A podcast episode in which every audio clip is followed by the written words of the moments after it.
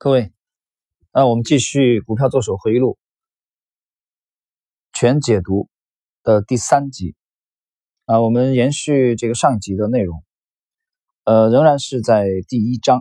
啊。可以想象，过不了多久，空中交易耗子啊就会因为我一直赚他们的钱而痛恨我。我到了柜台，并取出来保证金，他们却只是盯着钱。而不接，然后告诉我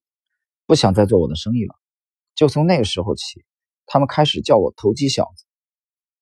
我必须不断的更换交易场所，从一家空中交易号子换到另外一家。啊，这个空中交易号子也有翻译成这个空桶店的啊，给大家解释一下。情形糟糕到我必须使用假名字，我得小心翼翼。开始时只买十五或二十步，有时候他们起了疑心。我会先故意输钱，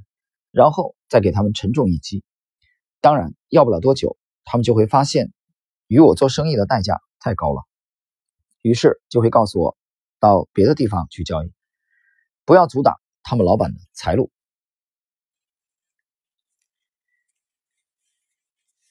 有一次和我做了几个月交易的大经纪商拒绝再接受我，因此我下定决心要好好从他们身上捞一票。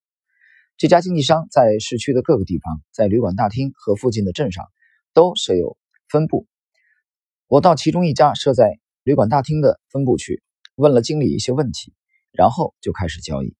但是我一开始依照自己特别的方法交易一只热门股票时，他却收到了总公司的电话，问是什么人在操作。经理把他们问的问题告诉我之后，我告诉他我的名字叫做爱德华·罗宾森，来自剑桥。他高兴地用电话向大老板汇报这个讯息，但是另一端的人想知道我的长相。经理告诉我这件事，我跟他说：“告诉他我长得矮矮胖胖，头发很黑，还有大胡子。”但是他依然如实描述了我的外貌，然后就一直的在听电话，满脸通红。等他挂上电话之后，马上就过来叫我滚蛋。他们跟你说什么？我很客气的问道。他们说：“你这个大笨蛋，我难道没有告诉你不要接拉里·利文斯顿的单子吗？你故意让他们从我这边赚走了七百美元。”接着，总公司的人还说了什么，他就没告诉我了。我试了一家分公司之后，又试了另一家，但是他们全都认得我，没有人愿意接我的单子。我甚至连进去看看股票报价也会被一些员工羞辱。后来。我曾试图说服他们允许我做长线，在不同的分公司做不同的交易，但依然被拒绝。最后，我只剩下一个地方能去，那就是最大最有钱的经纪公司——大都会证券经纪公司。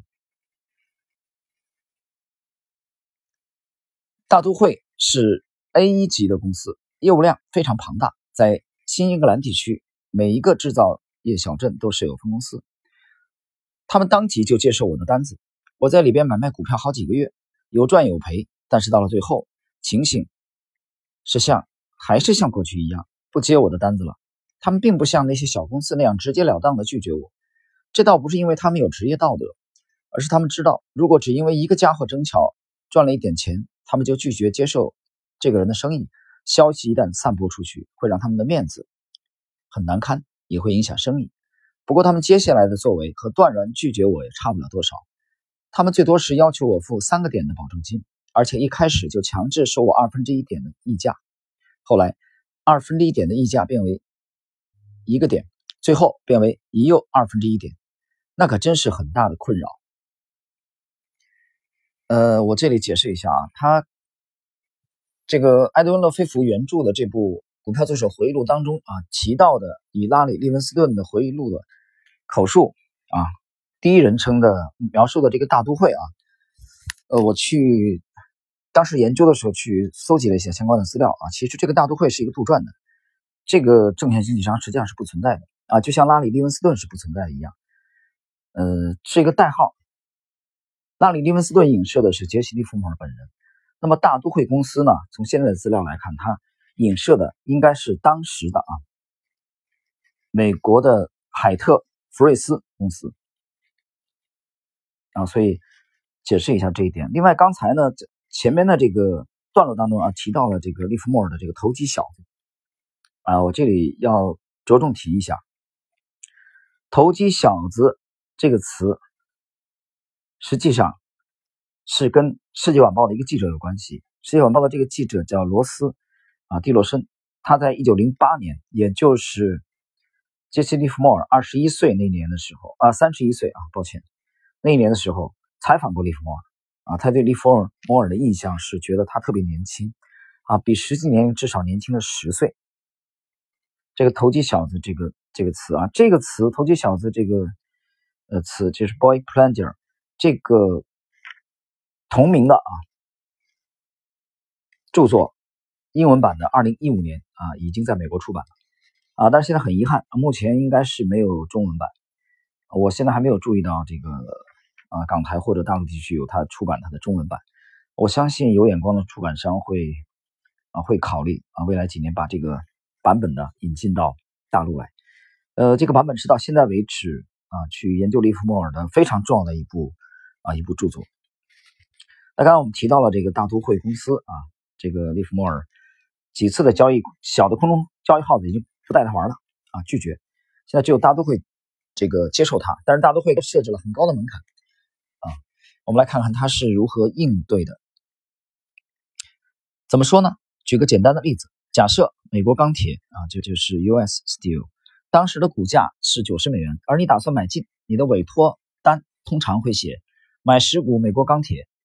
九十又八分之一美元。也就是说，如果你有一点的保证金，价格跌破了八十九又四分之一美元。你就会被自动清洗出局了。在空中交易号子里，客户不会被强制追加保证金，也不必痛苦告诉经纪人不惜一切啊帮忙来卖出。呃，这里我们要做一个停顿啊，解释一下美国钢铁公司。有些人如果是熟悉美国股市历史的人啊，他会产生迷惑，因为美国钢铁公司，你去查一下资料，美国钢铁公司是在一九零一年左右才成立的。听清楚了吗？但是这部著作里边啊，这个拉里·利文斯顿描述的美国钢铁公司对应的主人公啊，就是利弗莫尔那一年一八七七年出生的话，但是这个我们这一章节的到这一集啊，我们第三集全解读第三集的时候，利弗莫尔的这个还原他他到他一生的这个时间对应的话啊，应该是在一八九七年前后，也就是说，呃。利弗莫尔二十岁左右啊，他一八七七年出生，明白吗？就是这一节我们今天的这一集描述的这个交易状况啊，在各种各地空中交易号子在大都会交易的，当时利弗莫尔是二十岁左右，那么也就是一八九七年前后，而这个时候大都会呃这个美国跟钢铁还没有成立呢，这到底是怎么回事呢？有些人很很奇怪了啊，利弗莫尔穿越了吗？没有穿越，我解释一下，就是因为这部名著是埃德温·勒菲弗与这个经过了对利弗莫尔的长时间的采访之后，等于说是两个人合著的一部，可以这么理解。只是这个勒勒菲弗来执笔而已。那么这里边主人公的名字用的是阿里·利文斯顿，所以这里边是看起来有一些穿越的情节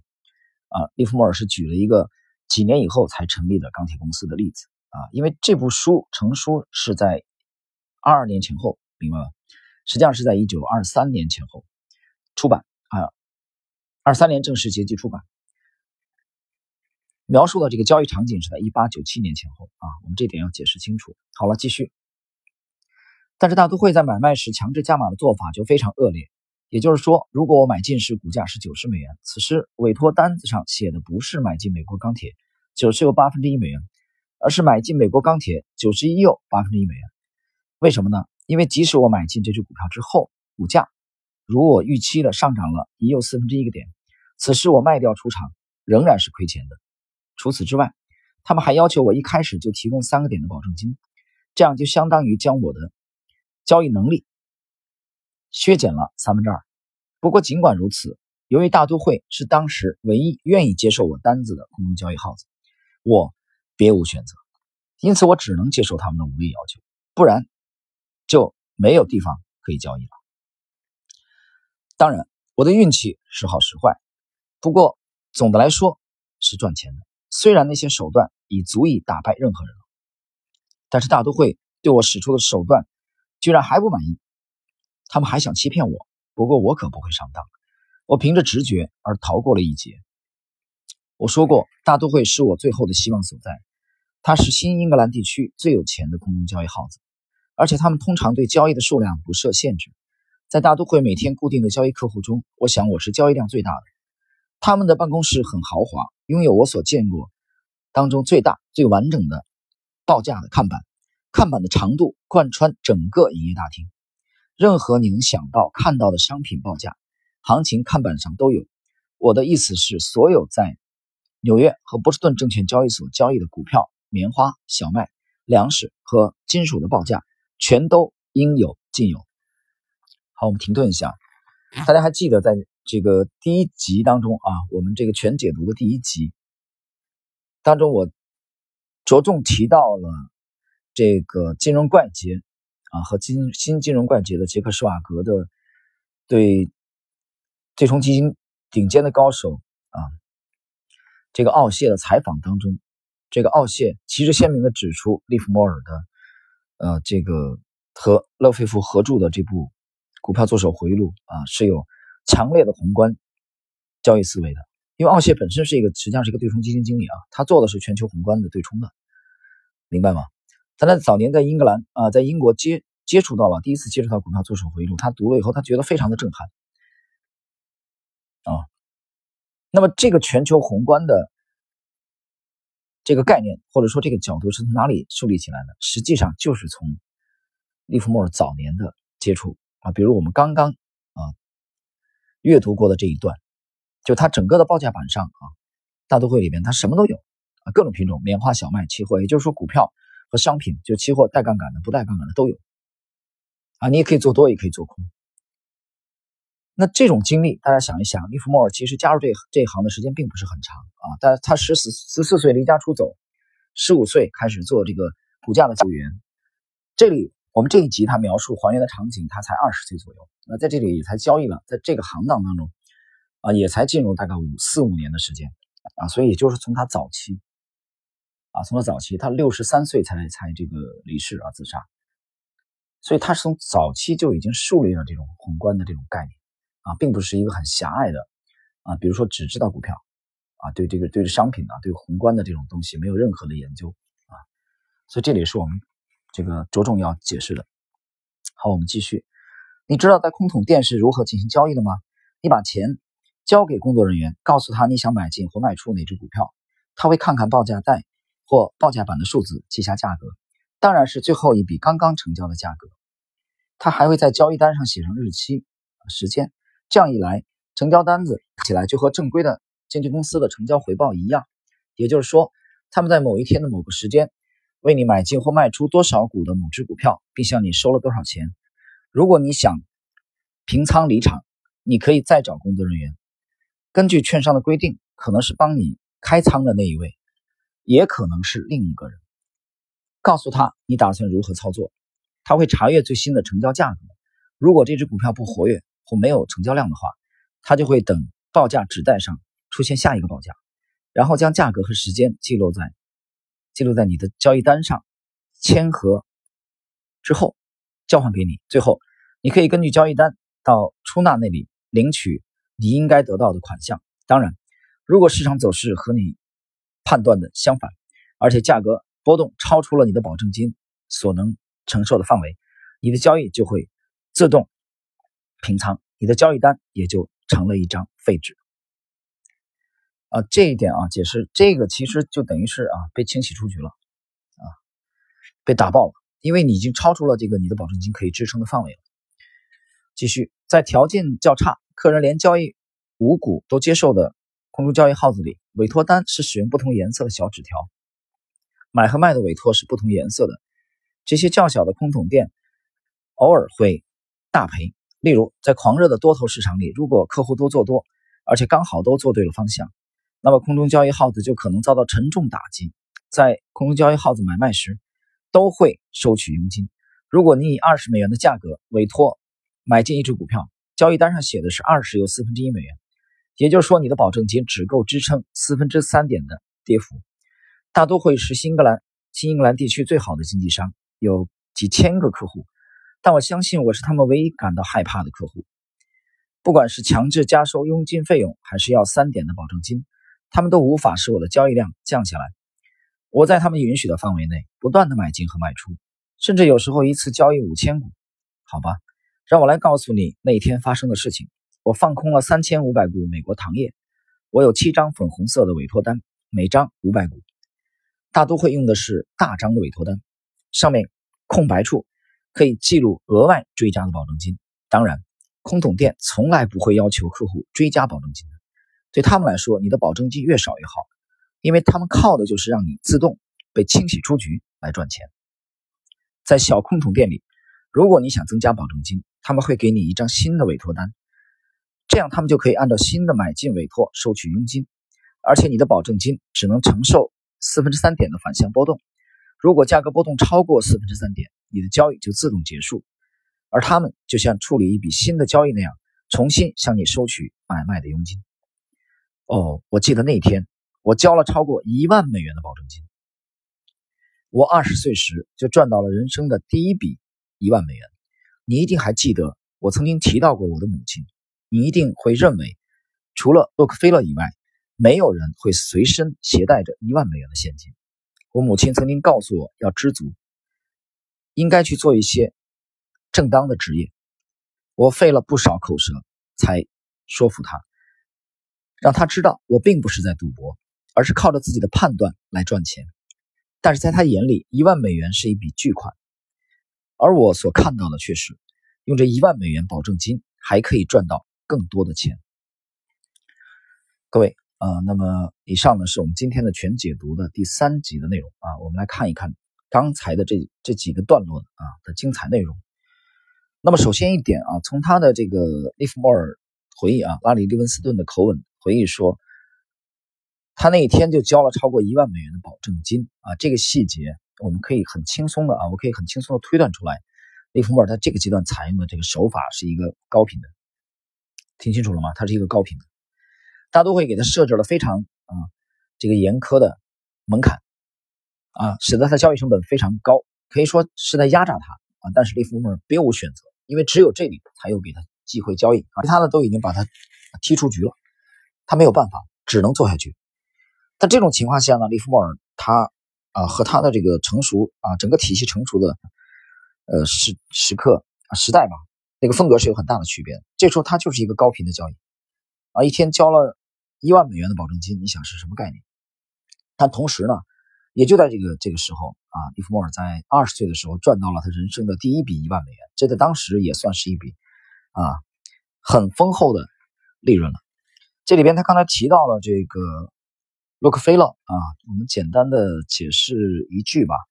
在之前的两集啊，大家听到，尤其是第二集的时候，大家可能注意到了啊，他提过的他的偶像就是约翰盖茨和杰皮摩根这两个人，我们就。不再展开了。今天这里边呢，今天我们的第三集当中，他提到了洛克菲勒。洛克菲勒是一八三九年出生在纽约，他是美国历史上啊，我记得他是美国历史上第一位的亿万富翁。他个人的资产的净值啊，最高的时候曾经超过三千亿美元啊。那么洛克菲勒旗下的标准石油公司啊，在一八九零年代的末期啊，他。转移给他的这个继任者，然后一九一一年，美国最高法院呢将它切割成了三十四个公司啊，这其中就包括现在的全球的石油的巨头埃克森美孚啊，包括这个雪佛龙等等。那么今天的这一这一集啊，我们全解读的这一集当中啊，利弗莫尔是在这个回忆他在大都会的交易的这个经历啊，同样是以。这个高频的交易啊，来博取，就像我们现在这个上海之前的这个上海人啊，三十年前上海人这个发明了一个词儿叫抢帽子啊，实际上就属于快进快出的这种打法。但是对这么年轻二十岁的才入行四五年的呃小利弗莫尔而言，已经积累了一万美元的财富，还是同样啊非常了不起的事情。那么这里边大家要注意到他采用的方法啊，他采用的方法。利弗莫尔在整个这部书当中啊，都是讲的非常隐晦。因为拉里利文斯顿的这个口吻啊，讲的非常非常的隐晦。这个我后面会啊详细来啊解释一下，他为什么会讲的这么隐晦啊？他为什么不可以直白的去把他的这个啊结构，把他的这个体系啊直白的讲出来呢？为什么会用这种风格呢？后边我们再来进一步介绍。好了，我们今天的内容就到这里啊，在下一集第四集当中啊全解读，我们继续来学习第一章的啊后边的这个部分。